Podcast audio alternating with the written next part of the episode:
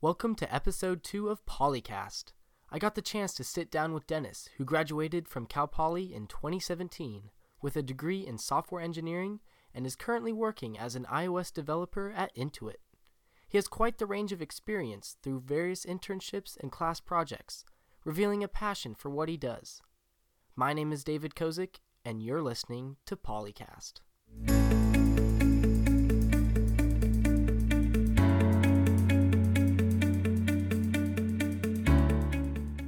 All right, Deniz, thank you for being here. So I'd love for you to just give a little description about yourself, what you're kind of doing right now, and how your experience at Cal Poly was. Cool. Yeah, hey, thanks for uh, thanks for having me. Uh, so my name's Deniz. Uh, I currently am a software engineer at Intuit, the per- like the finance uh, software company uh, up in Mountain View. Uh, I currently do iOS development for the application called Mint. Um, it's like a personal banking and finance application. And I graduated from Cal Poly uh, twenty seventeen, uh, spring of twenty seventeen. Uh, graduated with a degree in software engineering, so slightly different than computer science, but okay. uh, along those same lines. Uh, software engineers usually do a lot more like applicative, uh, you know, they, they have a lot more applicative experience. Uh, people that have a computer science background do a lot more theory and a lot more uh, kind of science-related things so that they can potentially go into being professors or like researchers or things like that. Okay. Um, yeah. And was that pretty evident in your classes as far as doing these hands-on kind of things? Or yeah. So with computer science classes in general, usually you do have a lot of projects, but I noticed towards the end of my degree that people that were in software engineering had a lot more projects that were, you know, still going. Uh, and we had like a, we, we would do an entire project, you know, from beginning to the end. So uh, one, I remember one of the classes that kind of sticks with me is is uh, the, our capstone class that we did. We basically were tasked tasked with like building an application, and we were we had to see the application from beginning to end. So you have to do all of your requirements engineering, which is like, you know, talking to a customer and actually going out and figuring out, hey, what is it that you actually want, right? Because mm-hmm. you got to figure out what it is that you, you want to build. And then you actually go through and build the product. And then we talked a little bit about like maintaining it. We didn't necessarily do any of the maintaining uh, because we're students. Right. We're, we're not here forever, you know, so we kind of just handed it off and talked about what it would be like to maintain a product like this and then just continued on. But that was probably one of the coolest experiences. You get to actually see a product all the way, all the way from, you know, beginning to end, its life cycle. Mm-hmm. It's not something you get to see usually until you get into the industry. Now, especially with software development and all, it's a lot of coding. And so, especially with Codecademy, YouTube, all that stuff, was how was your balance as far as learning things outside of school and in classes? And in your classes, did you get full kind of coursework and course loads of learning languages of coding and all? Yeah, so in terms of classes, I think... Um, I think I learned like a lot in classes, and the thing that I really appreciate about the coursework was kind of the conceptual knowledge that you get. Um, I think Cal Poly does a really good job of it, uh, you know, applying those theories now to actual products and, and projects like in your classes. But there was a lot of outside work that I think I did specifically in order to make sure that I was taking these concepts and like applying them in the right way. Uh, and all all of those things you actually said, like uh, Codecademy and like Coursera, like I've actually done a bunch of those courses before, and like they're really really useful because they're not just teaching you the concepts, they're teaching you how to apply those concepts and giving you resources to be able to do those things. And um, I think here at Poly, a lot more of my like applicative things, like things that I use in my everyday job, are things I think that I learned more outside of school than I did in school, which is slightly unfortunate. You know, you kind of hope for, you know, you hope that in your classes you can get everything that you need to be able to be a successful, um, you know, member of the working workforce. Uh, but sometimes I think, and this isn't just for software engineers, I think it's, you know, for everybody, is you kind of do have to do a little bit of outside work in order to really solidify those concepts and and really figure out how to apply these concepts to your everyday life. And just when you're in class, having that background knowledge, being able to see, oh, you can utilize it for all these different things than just getting what you're getting in class. Yeah, yeah. And so did you have any faculty members that really stood out to you at your time in any of your classes? Yeah, I'm probably not the only one that's going to say this either if you do interview like other computer scientists, mm-hmm. but uh, uh, Jansen, uh, David Jansen is like one of my favorite teachers. Like he, so he was the guy that ran our capstone class, and okay. he was really, really good professor in that he helped you along the way, but made it tough enough for you to have to figure it out on your own. So he gave you just enough, right? Just enough to be like, hey, this is what I'm asking for. And now like you go off and do it and figure out how, how you want to do it. And that's really awesome because that's essentially what you're doing like in your job, right? right. Like you have a, uh, a manager or a product manager who says like, hey, this is what we're trying to do. And kind of, they come to the engineers and they're like, this is, this is the idea. How do, how do we do it?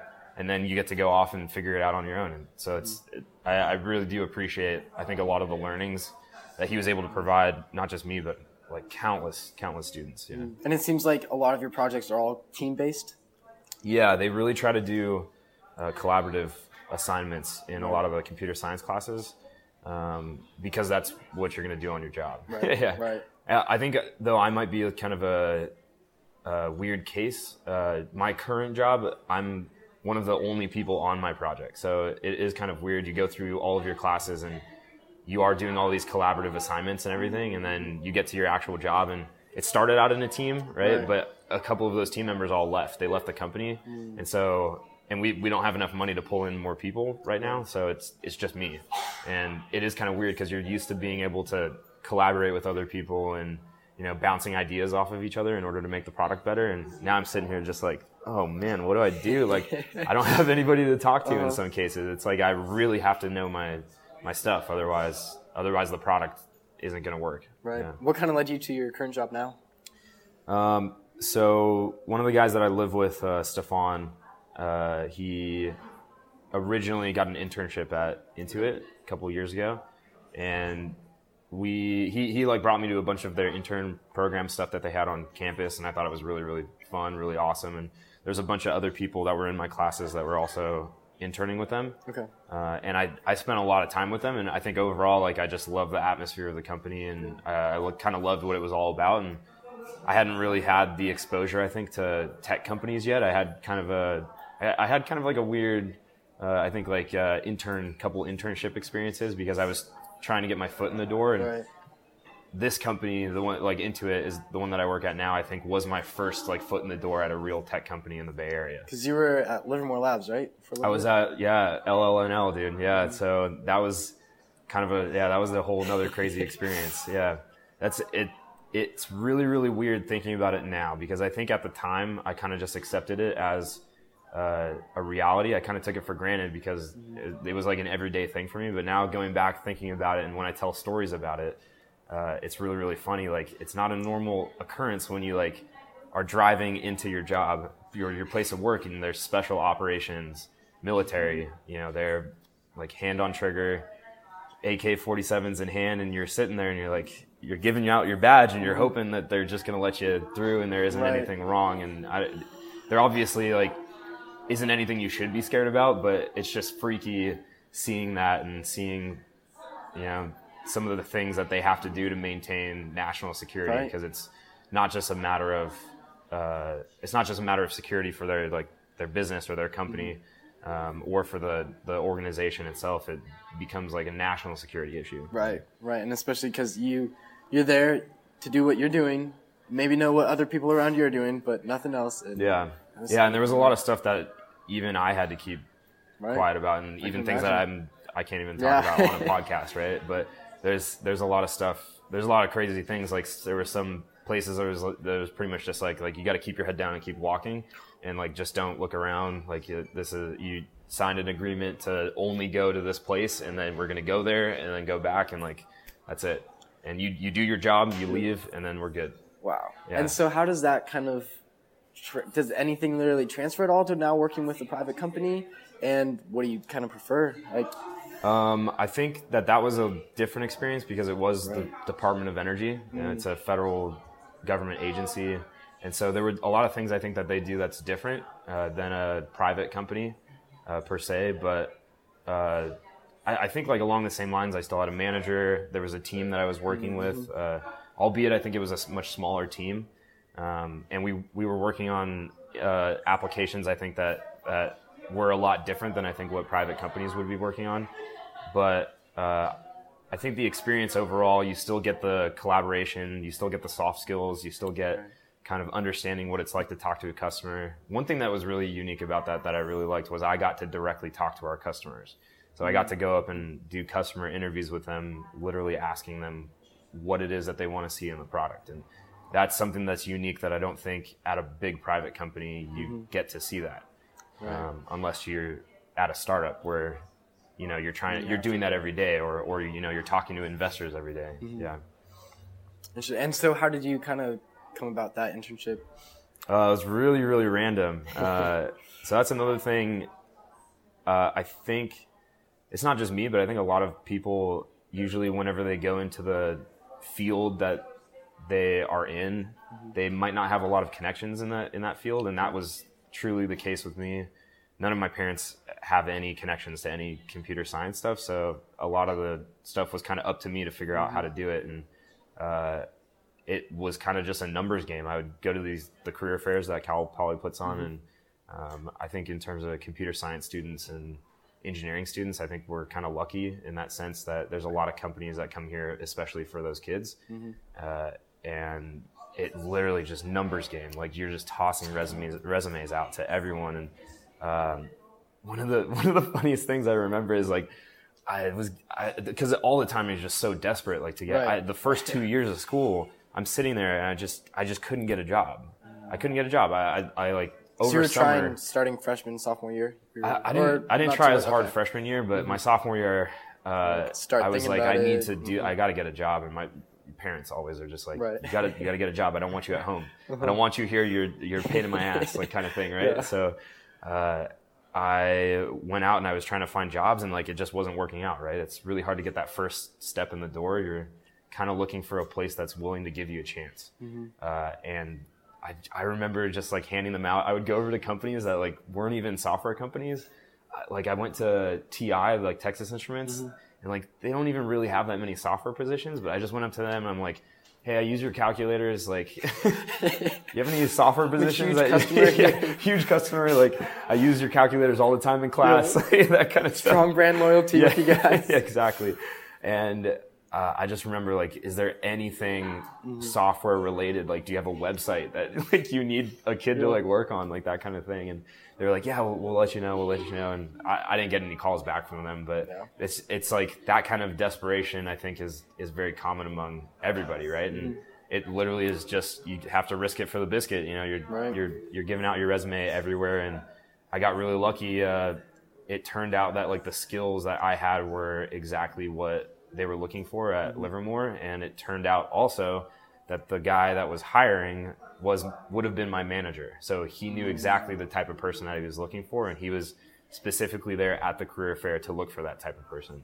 Interesting. And I I got the interview, went through it, and was talking to him, and it, it all kind of just fell into place. Mm-hmm. And that was really, really awesome. It turned out to be my first internship, which may or may not have been the craziest one, right? Mm-hmm. uh, and and that was for six months. It wasn't wasn't okay. wasn't a three month thing. We kind of did it as like a co-op. I took my spring quarter off uh my third year in school, yeah and then uh worked there spring quarter and then also summer. And did that set you off track as far as your flow chart? Uh, not necessarily. I, I think I was okay. I knew I was going to be here for five years anyways. Okay. Um, and I got kind of lucky and took a lot of A P classes in high school. Mm-hmm. So some of the classes uh, I was able to get out of. Um, so it, it didn't really, I don't think it really had too much of an effect. Yeah. Did you take summer classes at all online? No, no, no I, okay. I, had, I didn't take any summer classes either, so I got. I think I got kind of lucky in that regard. Maybe I should have taken summer classes.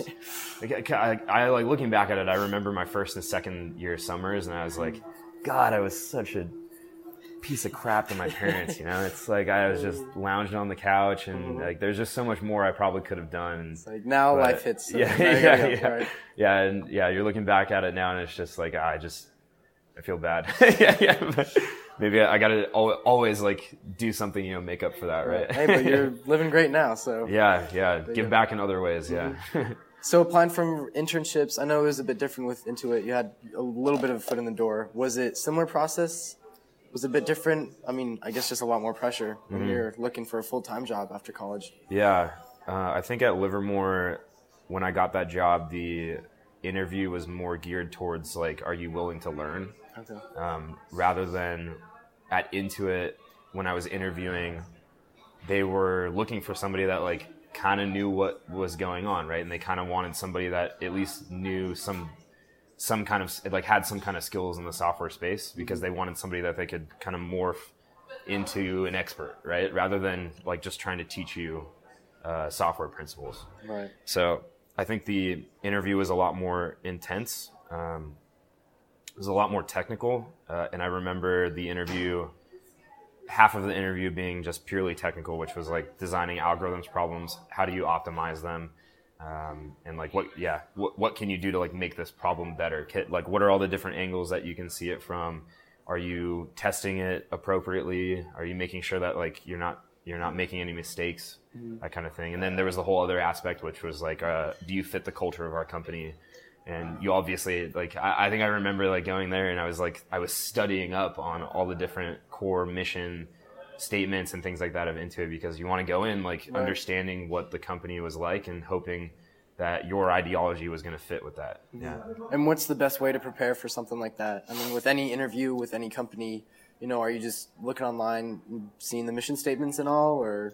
Yeah, dude, doing that and, and, asking people that went through the process yeah. before okay. you is like a big thing too, and just getting as many tips as possible. Right. It, uh, it never hurts getting more opinions, mm-hmm. I think. So uh, just whatever whatever you can do to, like, kind of get that edge. Yeah, yeah. And, and it sometimes I guess, like, it could feel like you're cheating the system a little bit, mm-hmm. but uh, hey, it's open to everyone. It's Anyone open to everybody. It. Yeah, right. Yeah. So it's it's yeah. It's really weird because I, I think there's there's a lot of luck also involved in mm-hmm. a lot of finding jobs. Right. It's whether or not you're in the right place at the right time, as well as are you the right person for the job. So that's the that's like what's really crazy is, like, you could be the perfect person for the job, but just not end up getting it because it wasn't the right place, wasn't the right time, right? Right. You just things didn't fall into place, or you could be right place, right time, but not fit the you know, type of person that they're looking for. So you want to make sure you're trying to mesh those two ideologies together so that you don't give the company a reason to not hire you, I right. guess, right? You, right? You want to always give them a reason to hire you. And did you have, like, mentors, maybe even students that had kind of gone before you, or, you know, any connections at, you know, Livermore or even with Intuit now? Do you have, you know, mentors that kind of really help you with what you're doing through all these different processes? Yeah, I think... Um, Not so much for Livermore, I, but I think when I worked there, I started to get people that were mentors to me when I was there, right? And I, I think it's the same way at Intuit as well. Um, and it, I, I kind of just think we're all mentors to each other. It's like so, like the most cliche thing. Uh-huh. Like, say, like somebody listening to this podcast is going to be like, oh, God, that's it. I'm turning it off, right? Like that, oh, geez, that was the last straw. But uh, it's so true, though. It is, yeah, it's so is. It's, uh, it's like a cliche way to say it, but we're all kind of in, in the... Uh, in in the trench together, right? Mm-hmm. You know, you're you're kind of uh, no one knows like a, how to do it. Yeah, like right. a really funny thing we we like tell each other. We go out to we'll go out to lunch and then uh, we finish lunch, go back to work, and it's like, well, back to the salt mines. You know, it's like you're you're going back to the grind. Mm-hmm. And because we all understand that and we're like connected by that, we're kind of each other's mentors. And I think we're trying to do whatever we can to boost each other up and making sure that uh, each one of us is having the best experience possible. Right. Um, 'cause if one person doesn't have a good experience, that, that, uh, how they feel about it can kind of be like this domino effect on everybody. And if they feel bad, somebody else might feel bad. And then you kind of get this overarching, um, uh, you know, like ideology that, you know, everybody starts having this bad mindset, mm-hmm. um, on your team and, and in the company. And then, and then you're kind of screwed after that. So you want to do whatever you can, I guess, as a cohesive group to maintain motivation, maintain like a the spirit, you know, mm-hmm. that kind of thing. Spirit in what you're doing, spirit in the product. Yeah. So what's the day-to-day look like for you? Uh, a lot. Okay, this is this is also something that I really wish I did know, but uh-huh. there's a way more meetings than I thought I was ever gonna have. when you go into software, you're like, okay, I'm learning to code. But nobody ever tells you that, ha- like, sometimes half of your days are, are just purely meetings. Like, you're just sitting around and talking to people trying to make decisions, which is just, like, the craziest thing. And sometimes you're just sitting there, you're banging your head against the table, like, God, oh my, like, let me let me just go work, you know, that kind of thing. But I I think that's just kind of like a byproduct of the system. And, uh, uh, yeah, it, it's it's just something that has to happen, which isn't really what you uh, think about when you get into that field. You kind of think, hey, okay, I'm I'm learning to code. I'm going to try to, like, code. That's, like, right. what I want to do, right? You kind of don't go into it like, oh, I want to take meetings all day long, right? Like, oh, yeah, I want to be a computer programmer because I just want to have two, three-hour meetings every mm-hmm. Tuesday, right? Like, that's that's not what you're in it for, but it's a, it's a byproduct of the system that uh, you just have to do those things in order to get consensus, in order to make decisions, and when those decisions are made, then you get your heads down time to be able to go and work. But, mm-hmm. um, yeah, it's yeah, my day-to-day, I think, is it's meetings, it's Uh, whatever coding that I have that's outstanding is, is, is I can go heads down and, like, work on that. Uh, and then I think, like, part of my day has to do maybe with, like, a little bit of design. Like, if I'm uh, working on a feature that's coming up, uh, I might, you know, spend a little bit of time, like, thinking about how I'm going to implement this feature. Uh, and then running that maybe by, like, our architect or something like that. And maybe just having conversations around that kind of stuff. And it kind of, it varies, right? Like, right. half of the half the job is is talking to people, and half the job's coding, I really think. So, um, yeah, that's the soft skills are way more important than I than I thought they were. Right. Yeah. And so when you got hired, did they kind of set you on a track where, you know, you can get promotions and all and do that, or are you kind of in a designed little um, role in the company? And do you have um, people below you at all? And how many people, like, above you? Yeah. So.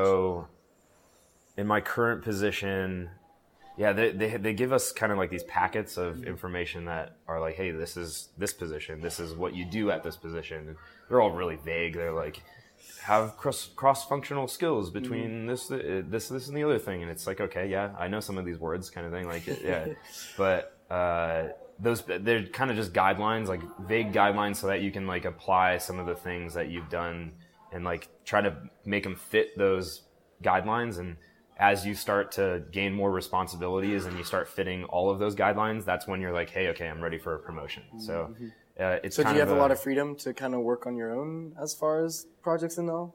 Uh, it kind of depends. I, I think right now I I don't. Right. Mm-hmm.